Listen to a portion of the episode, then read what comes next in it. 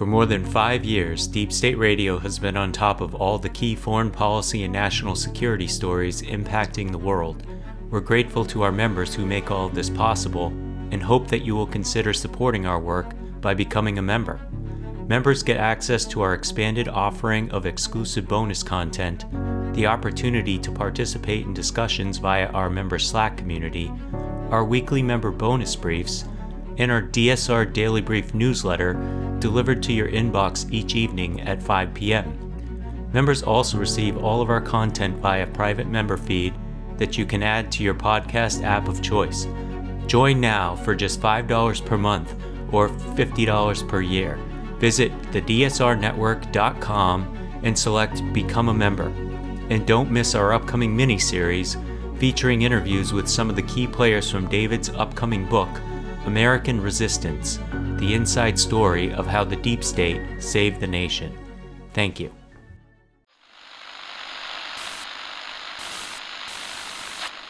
Nine, twelve, ten, twenty-eight, two, twenty-three.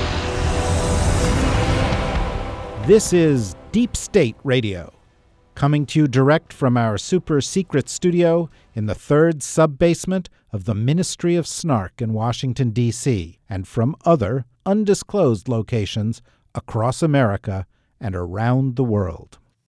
Hello, and welcome to the latest edition of the podcast. I am your host, David Rothkopf, coming to you from New York City, coming to you from beautiful, colorful Vermont, autumnal Vermont. We have with us David Sanger of the New York Times. Hi, David. Hey, David. I don't understand why you guys are down there when all the colors are up here. I, I just don't get it.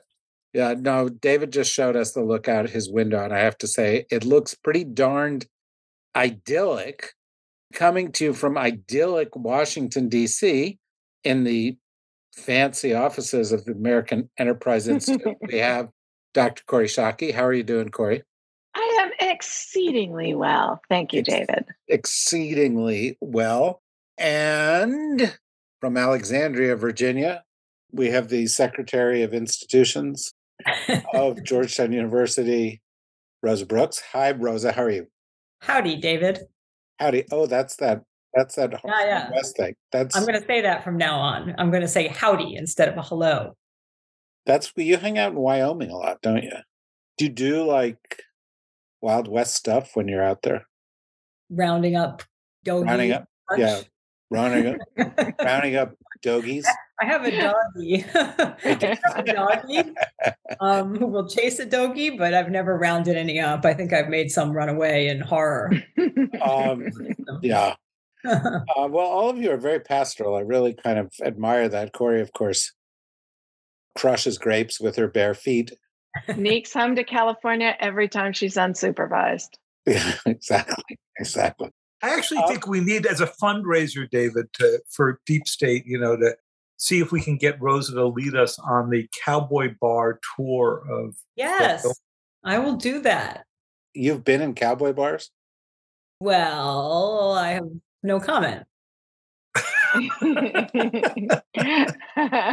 Okay.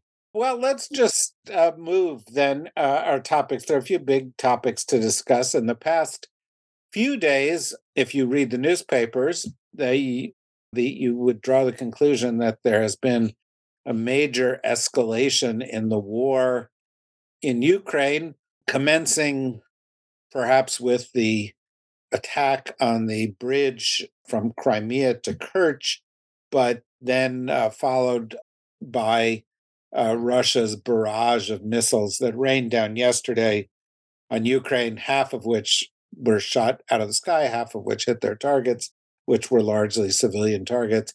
And so I saw a lot of articles saying, oh, this is a big escalation and a turning point in this war. Is it, David? I'm not sure it is. The first thing is what we've learned in the past couple of days is that Putin is without a real strategy to achieve his objectives if his objective is still to take over Ukraine. Because he clearly does not have the military forces for that. Otherwise, he wouldn't be calling up 300,000 untrained, largely untrained uh, recruits. You don't take over a country by doing random missile attacks on their city centers. That's an act of terror, but it's not a strategy to actually occupy the country. The ostensible reason for this was the explosion on the Kerch Bridge. It's not clear that it did much permanent damage to the bridge, but it did a lot of permanent damage to Putin's ego at a time that it's been battered about because this bridge was his pet project. He actually inaugurated it in 2018, and it's the connector between Crimea and the rest of Ukraine and a big and very quite critical uh, line of communication and transit for weapon systems for the Russians into their forces. So now the question is is he doing this as sort of a vengeance thing for the bridge? In which case, maybe after a few nights of these barrages, we've had two, he'll get it out of his system.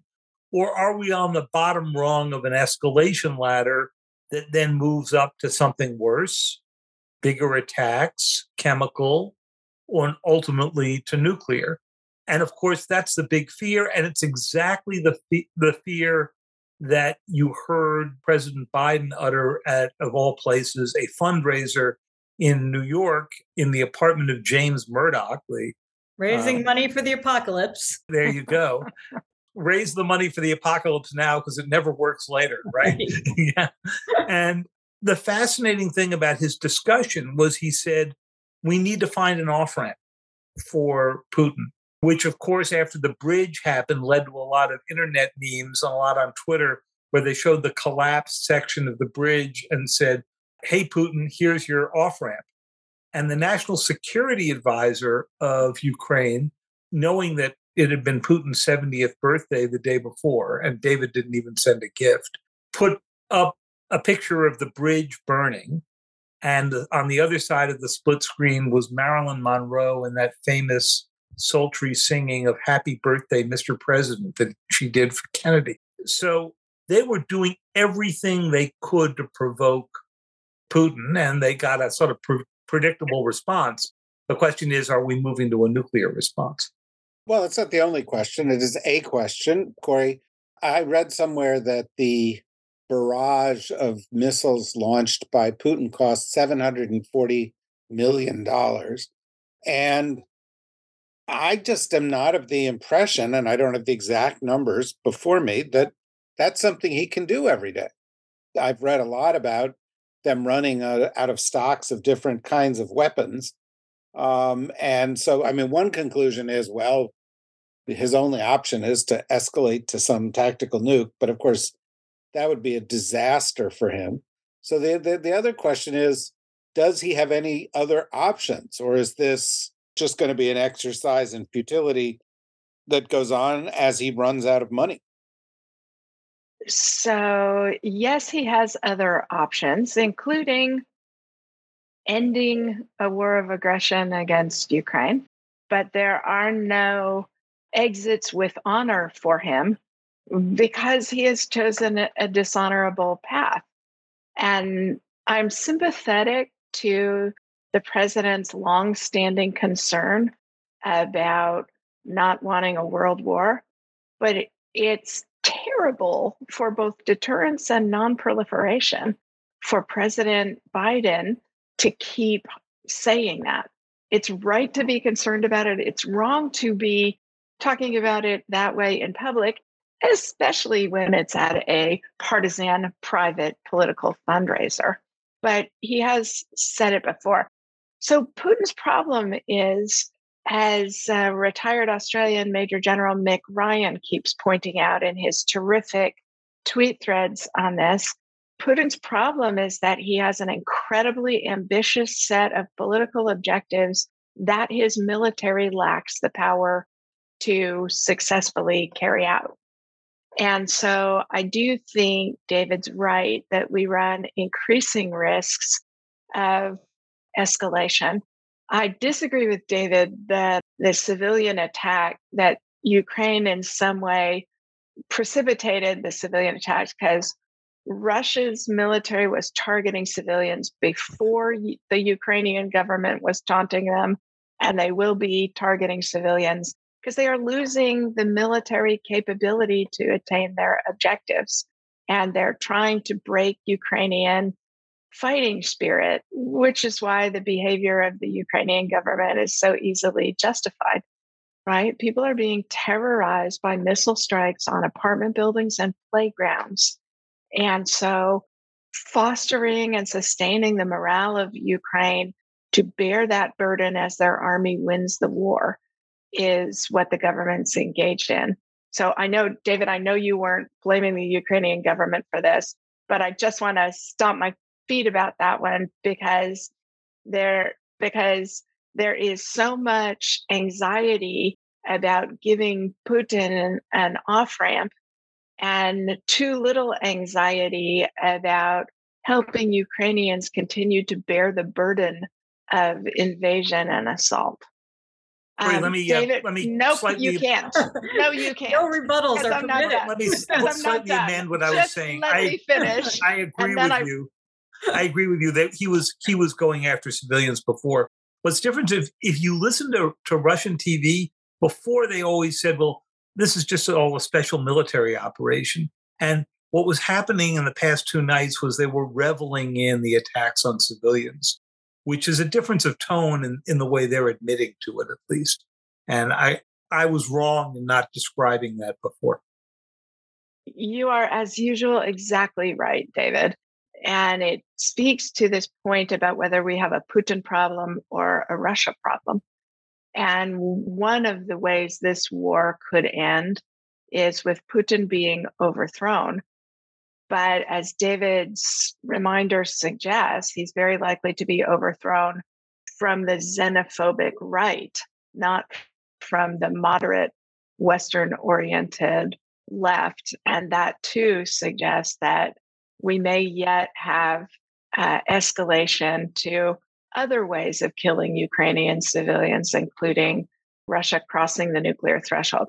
David, to your point, they are absolutely running out of precision guided munitions and top flight military gear, in part because the economic sanctions we have put on are preventing them from getting the kind of silicon chips that will allow them to produce more of what they need.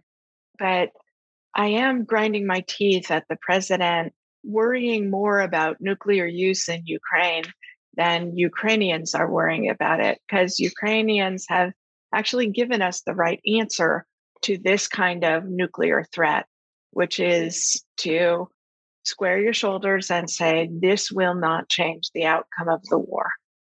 Because to say anything else encourages these kinds of threats, encourages countries to want nuclear weapons in order to successfully make these kinds of threats, and also does not prepare the American public and allied publics for the response that the United States might choose to make if Russia actually does this. Today's episode is brought to you by our friends at the Global Dispatches podcast.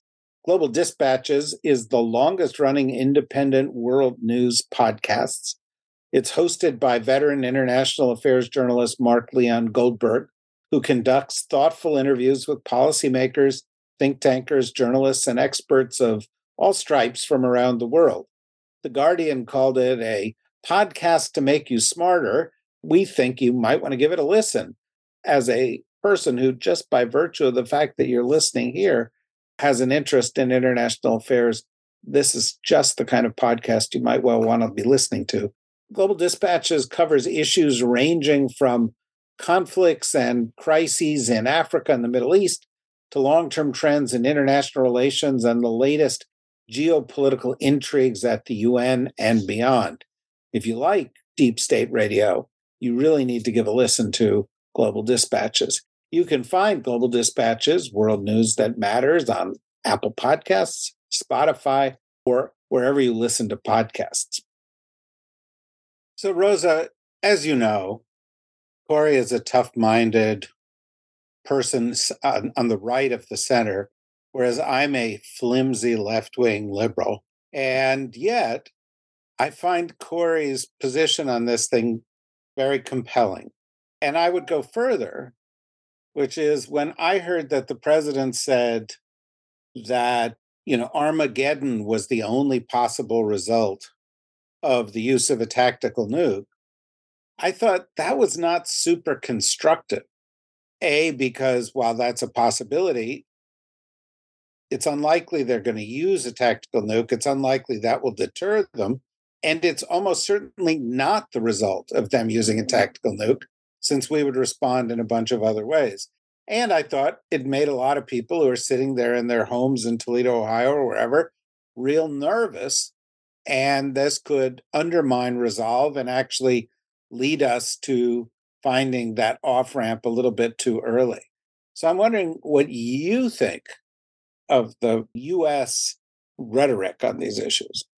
I'm going to take a very firm stand in favor of uncertainty and bewilderment. I don't know. I've been struggling with this too. I, I, absolutely understand Kori's argument.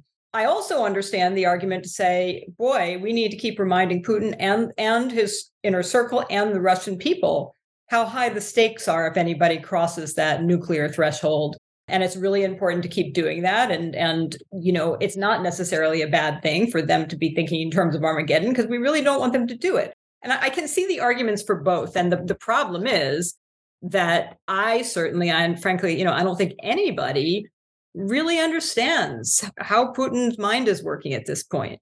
I think there are you know one possibility is that he's got nothing left to lose. He has no exit strategy.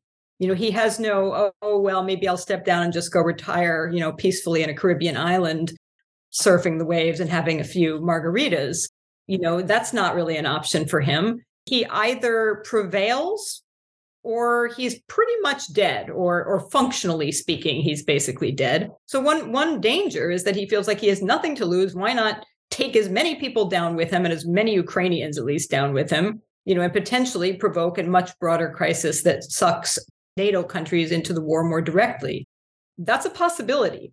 I think it's also a possibility that although he clearly has is further gone than any of us imagined he was, you know, a year ago, that he's not totally bonkers. Um, that he's he likes to make noises about nuclear weapons and this is not a this is not a bluff and you will you'll be sorry you will rue the day if you said mean things about me and so forth but that he knows perfectly well that it would be it would be insane it would be unbelievably foolish and suicidal from a power perspective to to actually cross that nuclear threshold that India abandons him China abandons him the entire world turns against him even if we don't get anywhere close to Armageddon really bad things happen to him and and that may be enough of a deterrent of a deterrent I, I don't know I do think I don't know and I don't know if it's knowable and that's the problem because the stakes are very high you know, if we get this wrong, either way, the stakes are high. But I don't know that we actually, at the moment, have a very good way of knowing which is which is likely to occur. I, I did want to go back to Kori's point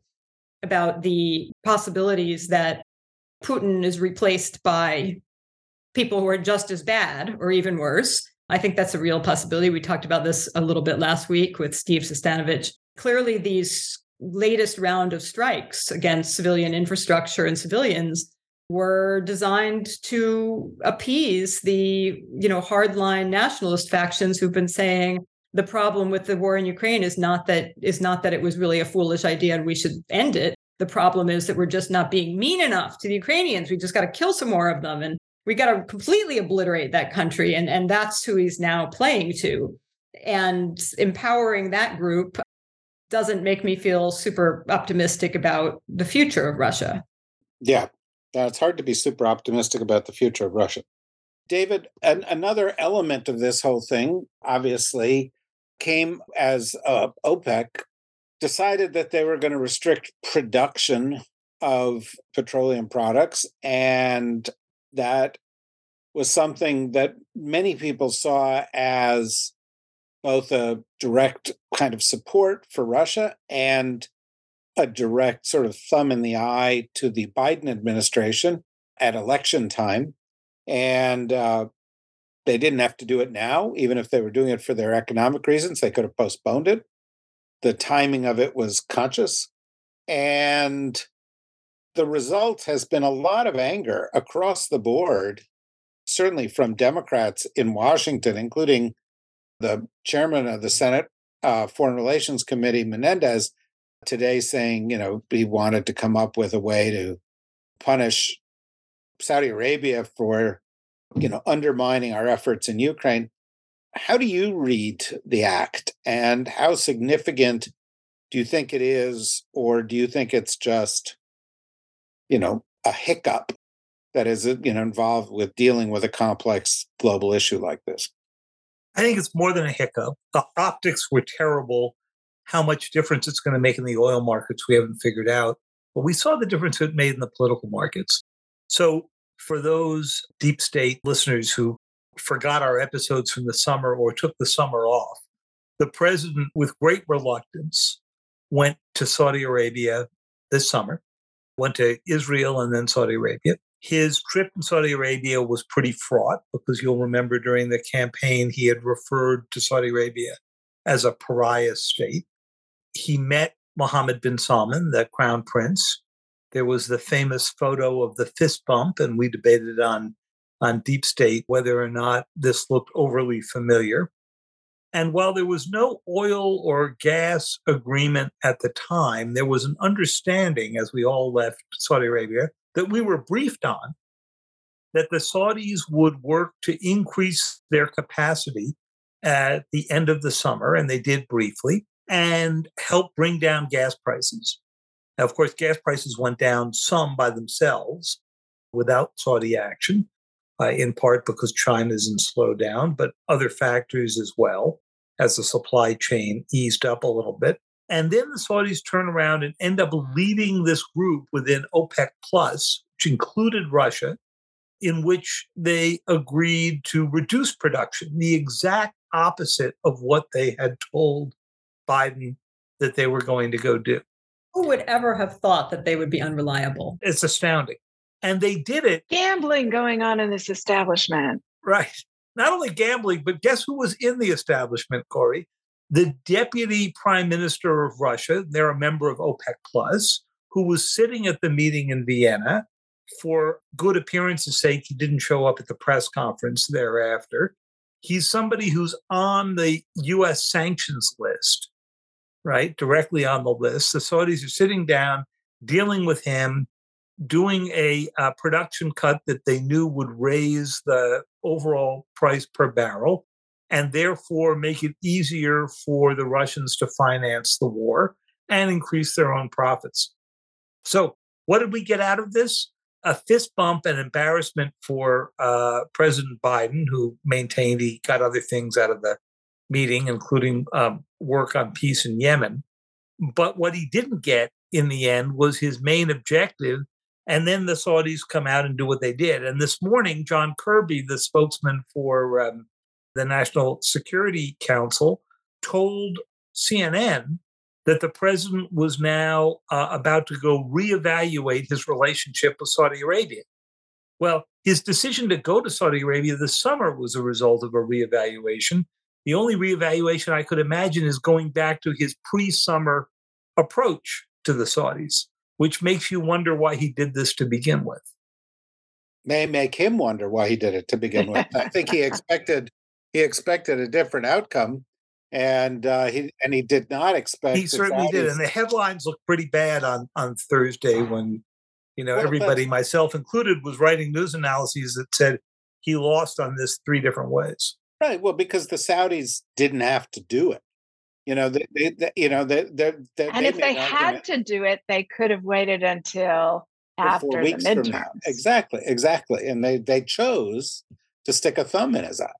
And I want to know what you think we should do about that, Kori. But first, we're going to take a quick break, say goodbye to the folks who join us from the public for free, who are not members, and encourage them to become members.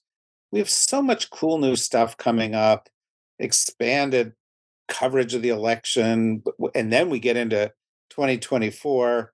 Who knows what's going on around the world? Being a member gives you access to a lot more coverage so, you know, it's $5 a month. It helps us, you know, be a mensch, become a member. And uh, if you are, you'll get to listen to the whole podcast. Uh, for now, bye bye.